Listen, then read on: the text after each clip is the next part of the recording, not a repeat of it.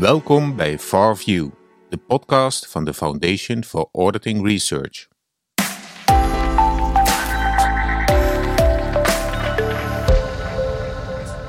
Nou, beste luisteraars, uh, welkom bij de FarView podcast. Vandaag is Christian Peters te gast. En we gaan het hebben over zijn uh, paper uh, Auditor Automation Usage and Professional Skepticism. Christian heeft een paar keer opgetreden in de, in de podcast-serie. Maar misschien is het toch goed als je nog een keer even kort voorstelt, Christian. En dankjewel uh, voor de uitnodiging. Mijn naam is Christian Peters inderdaad. Ik ben uh, promovendus aan de Universiteit van Tilburg. Nu bezig met mijn uh, laatste jaar van het promotietraject. Ik word ook gedeeltelijk gefinancierd door de Foundation for Auditing Research. Dus mijn, de hoofdmoot van mijn onderzoek gaat uit naar de accountantscontrole. En dan met name de gedragsmatige aspecten daarvan. dus ik kijk eigenlijk naar hoe de, de beslissingen uh, en de beoordelingen van accountants beïnvloed worden door uh, factoren in, in de accountantsomgeving. Bijvoorbeeld in een van mijn onderzoeken kijk ik naar hoe accountants zich ontwikkelen gedurende hun carrière en welke zaken dat kan bevorderen. En in een van mijn andere onderzoeken kijk ik bijvoorbeeld naar of accountants beginnen met een moeilijke of een makkelijke audittaak en of dit van invloed is op de auditkwaliteit. Ja, nog even in één zin, hoe zat dat ook alweer? Ja, uh, dus in dat eerste onderzoek vinden we dat uh, accountants makkelijke taken prioriteren en dat dit erger wordt naarmate de tijdsdruk toeneemt. Uh, dus we vinden eigenlijk dat accountants, wanneer ze bijvoorbeeld onder tijdsdruk staan en niet elke taak helemaal zouden kunnen doen zoals ze volledig zouden willen, dat ze dan voornamelijk hun, hun tijd verminderen in de taken die moeilijker zijn. Mhm. En we vinden dat dat ook een negatief effect heeft op de controlekwaliteit. Ja, ja. ja. Maar daar heb je al iets over verteld. Ja, ja, in de vorige podcast. we zullen de links opnemen naar die, uh, naar die vorige podcast. Uh, ja, deze podcast is twee keer verzet, volgens mij, uh, Christian. En dat is vanwege het hele jobmarket gebeuren. ja, ik denk toch leuk is voor mensen die dat niet weten wat dat inhoudt, dat je daar, dat je daar wat over vertelt. Jazeker. Ja, bij de meeste banen eh, is natuurlijk dat proces redelijk standaard. Je verstuurt een sollicitatiebrief. Je wordt al dan niet uitgenodigd op een gesprek. Uh, daarna wellicht nog een tweede gesprek en je krijgt een contract, eh, ja of nee. In de academische wereld werkt dat wat anders. daar is het zo dat je eigenlijk na je promotietraject doorgaans niet bij de universiteit kan blijven waar je gepromoveerd bent. dus je, je moet eigenlijk naar een, een andere universiteit als je in het academische wil blijven. Waarom, waarom is dat? Uh, ik denk vanwege de kruisbestuiving van kennis. Dus uh, ik ben dan in Tilburg opgeleid door mijn uh, promotor en door de, de hoogleraren daar. en dan willen ze dat, dat die kennis ook verspreid wordt naar, naar andere universiteiten. Ja, ja, ja, lijkt me goed. Ja. Dus uh, in de academische wereld wordt dat dan centraal georganiseerd. Dus je hebt uh, twee evenementen. In november was dat in uh, Madrid. En twee dagen voor de opname van, van deze podcast ben ik teruggekomen uit Miami. In Madrid komen eigenlijk de Europese universiteiten tezamen en de Europese promovendi die, die afstuderen. En in Miami zijn dat de Amerikaanse en internationale. Dus daar heb je eigenlijk, uh, kun je inschrijven, kun je een aantal universiteiten aanvinken waar je wel eventueel uh, naartoe zou willen. En als zij jou ook aanvinken, dan, uh, dan heb je een gesprek van 30 minuten. Ja, een soort Tinder. Een soort, het, het, is een soort speed daten en dan als je een vervolgdate krijgt, dan word je uitgenodigd bij die universiteit. Ja. dus ik ben bijvoorbeeld gisteren op de Universiteit van Amsterdam geweest. Dan geef je een presentatie over je onderzoek en dan heb je daarna een gesprek met uh, de hoogleraren mm. daar en de, de onderzoekers van, de, van die onderzoeksgroep. Maar, maar dit gebeurt dus ook al, want je bent nog niet klaar. Uh, begint er al een jaar voordat je dan de einddatum hebt genaderd? Of hoe zit dat dan? Ja, dat begint uh, al een jaar okay. voordat de einddatum nadert. Ja. Ja, ja. ja. En je hebt meerdere ijzers in het vuur nu? Nou, daar kun je niks over zeggen. Oké. Uh, ja, je zei net een paar dingen over je proefschrift, dus uh, ik weet niet of je daar nog iets aan wilt toevoegen. Aan die, uh, waar, waar ik met name in geïnteresseerd was wel, is van hoe kom je aan die onderwerpen? Zijn het echt prikkels uit de praktijk geweest? Of? Ja, voordat ik met mijn promotietraject begonnen ben, heb ik wat werkervaring opgedaan. Ik heb stage gelopen onder andere bij EY. Ik heb ook kort bij een, een vastgoedbedrijf gewerkt en stage gelopen bij een verzekeraar. En eigenlijk bijvoorbeeld dat onderzoek naar of accountants makkelijke of moeilijke taken prioriteren, komt eigenlijk voort uit die prikkels die ik daar in de praktijk heb gehad en de dingen die ik daar heb gezien. Ehm, mijn laatste paper, wat we vandaag ook gaan bespreken, dat gaat eigenlijk over de eh, de automatisering die gaande is in, in het accountantsberoep en hoe dat het gedrag van accountants beïnvloedt. En meer specifiek kijk ik dan naar de professionele, professioneel kritische instelling van accountants en of dat anders is wanneer accountants uh, te maken hebben met werk dat voorbereid wordt door geautomatiseerde technologieën, dan wel door een menselijke accountant. Ja. Ja, ja, daar gaan we het zo over hebben. maar was daar dan voor, was daar voor een praktijkprikkel dan, om, om dit te gaan doen? Of? Um, ja, dat komt voornamelijk voort uit, uh, uit nieuwsartikelen die ik las. Uh, en uh, bijvoorbeeld dat, de, dat drie van de vier accountants van de Big Four accountantskantoren, Deloitte maakt het niet bekend, maar PwC, KPMG en EY, die investeren wereldwijd meer dan 11 miljard dollar in de digitale transformatie. En als je dan, per, is dat per jaar, eh, Christian? Nee, in totaal. Eh, dus dat zijn hele forse bedragen. En als je dan die whitepapers uh, leest, gaat het voornamelijk over de technologische mogelijkheden. En die technologische mogelijkheden die zijn, uh, die zijn heel mooi. die kunnen de accountscontrole echt veranderen. maar ik denk dat het ook heel belangrijk is om te kijken naar de gedragsmatige aspecten. Van hoe gebruiken die accountants nou die technologie en gaan ze daar op een goede manier uh, mee om. En toen ben ik in de wetenschappelijke literatuur gaan spitten van uh, wat is er nou allemaal over te vinden.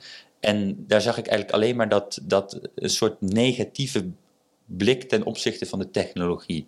Dus dat ze eigenlijk die technologie niet vertrouwen, dat ze die te weinig gaan gebruiken. En eh, enigszins komt het ook wel overeen met de praktijk, want je ziet eigenlijk uh, vergeleken met de mogelijkheden die, die het biedt, dat het nog maar heel weinig wordt of relatief in beperkte mate wordt uh, geïmplementeerd. Ja, dus dit lijkt op een geëikt veranderingsproces. ja, dat er weerstand is in eerste instantie. Ja. Of, of zijn, er zijn er echt redenen uh, dat, dat, men daar tegen zou zijn? Ben je er tegengekomen dat er schandalen waren of iets in die geest? Nou, er zijn ehm, ja, wat barrières die, het, die, die zeg maar een, snelle adoptie verhinderen. Mm -hmm. um, de technologie die, die is al best ver vooruit, maar um, vaak bij de klant is ook de, de omgeving van de data niet zodanig gestructureerd dat dat soort technologieën meteen daarop gebruikt kunnen worden en dat het vaak veel tijd kost om die technologieën echt in de accountantscontrole te gebruiken en ook toe te passen op een klant. Daarnaast heb je ook nog het probleem dat uh, je natuurlijk de, de, de, inspecties, bijvoorbeeld in Nederland van de AFM.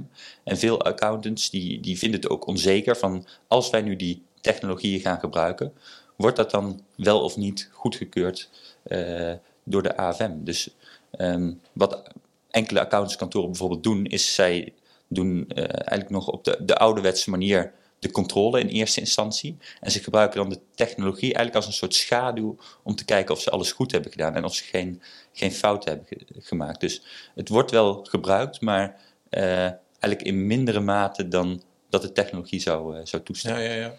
Kun je wat meer zeggen over wat die automation dan inhoudt? Wat voor, wat voor, heb je een aantal voorbeelden van?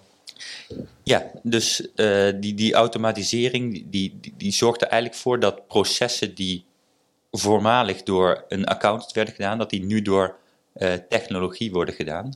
Um, en er moet wel bij gezegd worden dat uh, het zeer zelden voorkomt dat die technologie dingen helemaal overneemt. Dus de accountant blijft altijd betrokken bij het proces om pro professionele beoordelingen te maken, de analyses uh, nog eens goed uh, grondig door te nemen. Uh, En voorbeelden daarvan zijn bijvoorbeeld, het wordt bijvoorbeeld gebruikt bij uh, risk assessments, ehm, initiële cijferbeoordelingen, het aansluiten van, van grootboeken met de proefbalans. dat soort dingen wordt nu die technologie al, al voor gebruikt. Um, ook bijvoorbeeld, een, een, voorbeeld is bijvoorbeeld bij uh, een, de portfolio van leningen van een bank. Uh, wanneer die gecontroleerd worden. En nou, voormalig werd dat gedaan door bijvoorbeeld een, een steekproef te nemen van 40 tot 150 leningen. Daar werd dan gekeken naar, oké, wat is de betalingshistorie van de klant? Is die sterk of zwak? Wat is het onderpand? En dat werd allemaal beoordeeld en dan werd er een rating gegeven aan zo'n lening. Is het een AAA? Is het een C-lening?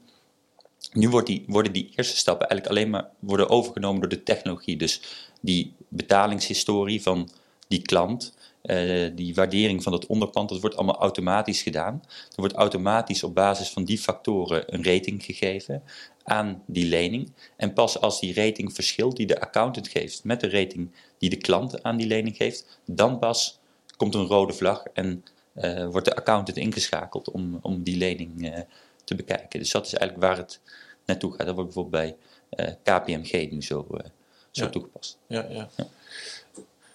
Ja, je zei, er zijn, eh, dat noem je ook in je paper, hè, er zijn eigenlijk twee risico's. Als je het risico's kunt noemen. Maar één gaat over te veel steunen op die automation. En de andere gaat over te weinig steunen. Ja, voor jou is de meeste aandacht uitgegaan naar, naar te weinig steunen.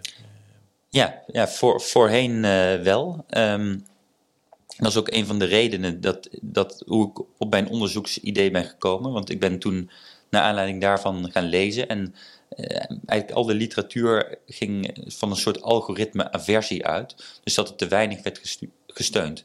En algoritme-aversie wil eigenlijk zeggen dat wanneer technologie een fout maakt, dat je die fout veel strenger afstraft dan wanneer een mens dezelfde fout maakt. Dus stel, ik kom uh, net uit Amsterdam vandaan en je, had me verteld van uh, er staat een file op de A2, je kunt beter uh, langs de vecht rijden of zo. En ik was hier aangekomen en ik had, was erachter gekomen dat er helemaal geen file op de A2 stond en dat het eigenlijk sneller was geweest om over de A2 te rijden. Maar dan had ik gedacht van ja, het is een foutje, maar had ik je dat niet heel erg kwalijk genomen. Maar als mijn navigatiesysteem dezelfde fout had gemaakt, dus als technologie zo'nzelfde fout maakt, dan straf je dat veel sterker af en ga je de volgende keer de, die technologie veel minder vertrouwen. En dat is eigenlijk wat algoritme aversie laat zien. Wat ik in mijn studie gebruik is de, automation bias en de technologie daaromtrent. En die laat eigenlijk zien dat uh, mensen, als zij uh, aan technologie denken, uh, zoals aan die automatisering, dan hebben ze eigenlijk een soort alles of niets geloof. Dus of die technologie die is perfect of bijna perfect, of het werkt helemaal niet. Dus ze hebben een soort, bij een, een ander mens zijn ze genuanceerder. Die kan de, de ene keer fout hebben en de andere keer goed. En bij die technologie is het echt dat alles of niets uh, geloof wat, wat in de literatuur heel erg naar voren komt. En dat laat ook zien dat als wanneer dat omslaat naar zeg maar dat alles, dat dan mensen blind steunen op technologie. En dat kan bijvoorbeeld gebeuren bij, uh, in de initiële literatuur ging dat vooral veel over uh, vliegtuigen en uh, de automatische piloot en cockpits. En dat ze eigenlijk zo blind steunen op die automatische piloot dat ze eigenlijk geen oog hadden voor andere factoren die een indicatie gaven dat het vliegtuig crashte eh, of zo. Dus dat, eh, dat blind steunen op, uh, op die technologie, dat is wel de kern van de theorie. Ja, ja. Ja, dat is trouwens, dat hadden we later een vraag gepland, maar dat ja. komt nu weer uh, naar boven. Uh, je, je, mag een onderscheid tussen steun op technologie of informatie die je van een ander mens hebt gekregen. Ja. maar goed, het kan best zijn dat, dat die andere persoon dat ook op technologie heeft gebaseerd natuurlijk, wat die tegen jou vertelt. Ja, dat klopt. dat klopt. Dus in mijn, in mijn onderzoek um, manipuleer ik eigenlijk de, de bron. Uh, dus ik doe een, een experiment. Ja, ja, laten we inderdaad vertellen wat je gedaan ja, hebt. Ja. Met handels, ja. ja. Ik doe een experiment en daarin uh, laat ik uh, 119 accountants een casus maken waarin zij een, een voorraadtelling moeten reviewen.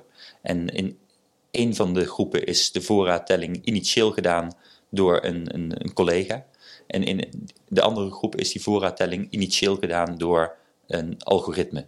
En uh, ik kijk dan eigenlijk van, nou ja, hoe in welke mate gaan ze uh, dat working paper reviewen, gezien dat het een collega is of een algoritme. En wat ik vind, is dat ze in het reviewen van die working paper veel minder sceptisch zijn, veel minder tijd besteden wanneer het door dat algoritme gedaan is, dan wanneer het door die collega gedaan is. Dus ze zijn uh, kritischer op die collega's. Ze besteden er meer tijd aan die review. Ze, zijn, ze ontdekken minder fouten. Want ik heb wat fouten in die casus verstopt. Hoe uitgebreid is die casus trouwens? Die, in totaal was het uh, zo'n zo 45 minuten die accountants hebben besteed. Maar dus, is, is, bedoel, ze kunnen substantieel reviewen als ze dat zo willen. Ja, ja. ja okay. Sorry, ik onderbrak je verhaal. Nee, geen probleem. Ja, hoe het experiment verder heb aangepakt qua, variabelen, dat is misschien leuk om te vertellen. Ja, dus um, ik vind eigenlijk dat, uh, dat, dat die, dat gebruik van die automatisering een negatief effect kan hebben op een professioneel kritische instelling. Um, en het is wel belangrijk om aan te geven dat daar veel nuance in zit. Dus dat dat voornamelijk kan gebeuren bij gestandaardiseerde uh, controlewerkzaamheden. En dat dat dat niet per se hoeft te gebeuren bij meer complexe of subjectieve uh, controlewerkzaamheden. Maar de, de, de, werkzaamheden die op dit moment geautomatiseerd worden, dat zijn vooral die objectieve werkzaamheden die ook eh, in uh, redelijke mate gestandaardiseerd zijn. En daar vind ik dat, ze, dat accountants minder sceptisch zijn ten opzichte van die technologie dan ten opzichte van een, een, een persoon. En uh, zeg maar, de, het werk wat gedaan is, dat is in beide gevallen hetzelfde. Dus het enige wat ik heb aangepast is het label. Dus is het door een, uh, een algoritme gedaan of door een, een persoon. Nou, dat, dus de bewijskracht is in principe hetzelfde, de waarde van uh, wat er gedaan ja, het werk. Ja. ja. En dan kom ik eigenlijk, omdat dat natuurlijk een negatief effect is voor accountskantoren, dat ze minder op technologie steunen. Dat is met die adoptie van technologie natuurlijk enigszins problematisch. Probeer ik ook een interventie uh, te bedenken waarin dat negatieve effect eigenlijk verminderd of verholpen kan, uh, kan worden. En daarin gebruik ik de mindset literatuur. en, en, daar gebruik ik eigenlijk de, counter-arguing mindset. En dat wil eigenlijk zeggen dat je meer geneigd bent om tegenargumenten te gaan bedenken ten opzichte van een bepaalde propositie. Dus dat komt eigenlijk voort uit uh, de psychologische uh, wetenschap. En uh, in de initiële studie hebben ze gekeken naar een, een, speech van een politicus. En daarin vonden ze dat wanneer mensen die die speech bekeken en het er niet mee eens waren, dat die minder geneigd waren om in, de, in het reclameblok daarna iets te kopen. Dus omdat zij die speech keken van die politicus, waarin zij het niet eens waren met, met de stellingen die die uh, politicus poneerde, uh, kwamen ze in een soort mindset waarin ze geneigd waren om die tegenargumenten te bedenken. Ja, met de initiële studie bedoel je de studie waarop jij jouw studie hebt gebaseerd? Ja, dat, dat, dat klopt. Ja. ja oké. Um, die uh, mindset-interventie die heb ik ook gebruikt in mijn studie. En wat ik daarin heb gedaan is, ik heb de ene groep accountants heb ik uh, drie stellingen gegeven waarin, uh, waar zij het redelijke wijs mee oneens zouden zijn. Bijvoorbeeld, de menselijke activiteit heeft geen enkel effect op het milieu. Daar zijn veel het mee, mee oneens doorgaans. Dat heb ik ook gemeten uh, achteraf. En in de controlegroep heb ik eigenlijk uh, heb ik in dezelfde tijd uh, een stukje laten schrijven over iets neutraals. Bijvoorbeeld de piramides in Egypte of het zonnestelsel. Dus daar zijn in die controlegroep zijn zij niet geneigd om tegenargumenten te bedenken.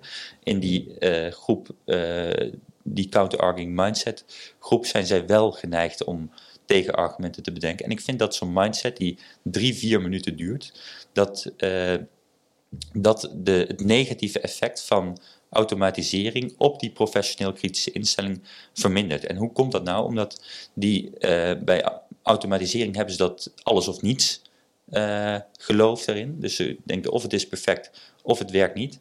En wanneer zij denken dat het perfect werkt en ze zijn meer geneigd om die tegenargumenten te bedenken, dan uh, gaan zij dat geloof in grotere mate herzien. Dus gaan ze eigenlijk minder vertrouwen op die uh, technologie, waardoor zij kritischer worden en dat effect uh, verminderd wordt. Want hoe heb je, dat is misschien wel aardig om te zeggen, hoe heb je dat scepticisme dan gemeten?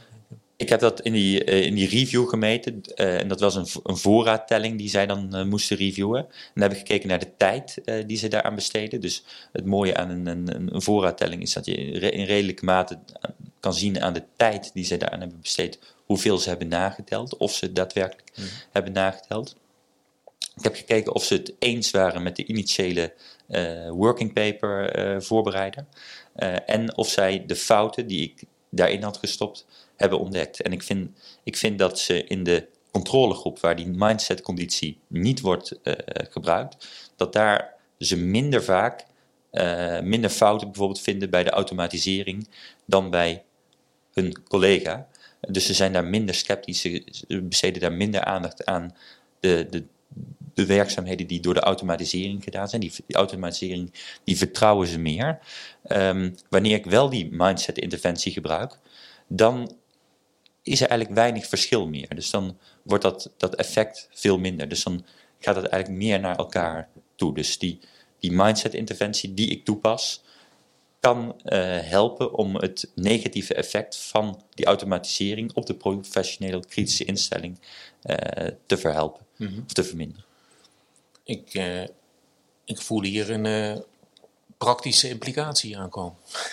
Ja, ja, ik denk dat accountskantoren dit zowel direct als indirect kunnen gebruiken. Dus mm. ze zouden zo'n mindset-interventie zelf toe kunnen passen. Uh, nou weet ik niet of elke accountant meteen zit te wachten om, uh, voordat ze aan werkzaamheden beginnen, eerst in zo'n interventie te gaan. Er zijn wel accountantskantoren waar ik ook mee gesproken heb, die soortgelijke interventies toepassen voor andere mindsets, bijvoorbeeld de growth uh, mindset. Um, maar het is ook denk ik een indirecte implicatie dat accountants daarvan bewust zijn dat zij uh, minder kritisch neigen te zijn ten opzichte van die automatisering dan ten opzichte van hun collega. En dat wanneer zij meer tegenargumenten bedenken en in een gemoedstoestand zijn waarin zij daar meer de neiging toe hebben, dat dat kan helpen om om, om, om ook bij automatisering voldoende kritisch uh, te blijven. Wat, uh, schiet me ineens iets binnen. Wat, wat, zou er mis mee zijn om gewoon te zeggen: uh, vertrouw die automatisering niet per definitie helemaal? Ja, dat, dat, dat, um, dat zou ook kunnen. Wat het gevaar daarvan is, en dat, dat blijkt uit de, de biases literatuur. Als ik tegen jou zeg van. Um, jij, jij weet nu wat deze bias is dan, dan raak je daar eigenlijk, uh, dan heb je eigenlijk het vertrouwen van, nou, als, ik ben niet meer uh, vatbaar voor deze uh, bias. En dat, dat zorgt er dan voor dat je eigenlijk juist wel vatbaar ervoor kan zijn, omdat jij, jij denkt van, ik, ben het, ik weet nu wat het is, ik ben er toch niet meer vatbaar voor, dus ik hoef er ook niet op, op te letten. Dus het kan een soort ironisch rebound effect ja, ja. zijn. Maar ik kan me voorstellen dat als je dat inderdaad, als je dat niet, als je het op een indirecte manier doet, dat dat misschien uh, beter werkt. Ja, ja. ja interessant. Uh, volgens mij heb je ook nog iets extra's gedaan, toch? Een soort derde uh, ja. Deel. Misschien wil je daar nog iets over zeggen? Ja, ik heb ook een, een, een derde hypothese. En de, dat, dat gaat eigenlijk over. het idee was van nou, stel, stel nou dat die automatisering perfect of bijna perfect werkt. Dan kan het heel rationeel zijn om daar minder een kritische instelling tegenover te hebben. Want als iets perfect werkt, ja, dan hoef je minder kritisch te zijn dan als het, als het niet perfect werkt. En daarin wilde ik kijken van, zorgt die verminderde oplettendheid bij automatisering er nou voor dat dat, dat, dat aan blijft houden in volgende werkzaamheden die je doet. Ook al worden die niet door de automatisering gedaan. Dus dat heet dan in de literatuur een spillover effect. Van blijft die verminderde oplettendheid nou aanhouden in, in volgende taken. En uh, dat is wellicht goed nieuws voor, uh, voor het accountsberoep, dat vind ik niet. Dus ik, vind, ik heb dat getest door na die uh, review van die, um, van die voorraadtelling, ze ook een, een goodwill impairment test te laten auditen. En daarin heb ik gekeken van, van zorgt die initiële verschillen in de bron van automatisering of mens en die counter-arguing mindset interventie, zorgen die er nou voor dat ook in die goodwill impairment uh, controle, uh, dat, dat daar verschillen ontstaan. Dus uh, die, dat die verminderde kritische instelling zich daar ook nog manifesteert. Nou, dat vind ik, daar vind ik geen enkel bewijs voor. Dus die hypothese heb ik niet, niet kunnen vinden. dus dat is wellicht goed nieuws voor accountantsorganisaties. Ja, ja. Nou, ik denk dat je een heel mooi beeld hebt geschetst van je paper. Wil je nog iets toevoegen aan wat je gezegd hebt? Nee, ik denk dat, uh, dat wat dat betreft uh, mijn onderzoek mooi beschrijft. Mochten er van, vanuit de luisteraars of kijkers nog vragen bestaan, dan kunnen ze me natuurlijk altijd uh, e-mailen. En dan ben ik altijd zeer bereid om daar, daarop te antwoorden. Ja. Hartelijk dank voor je bijdrage wederom. En succes op de jobmarket. En met afronden van je beroepsrichting natuurlijk. Ja, dankjewel voor de uitnodiging en deze podcast.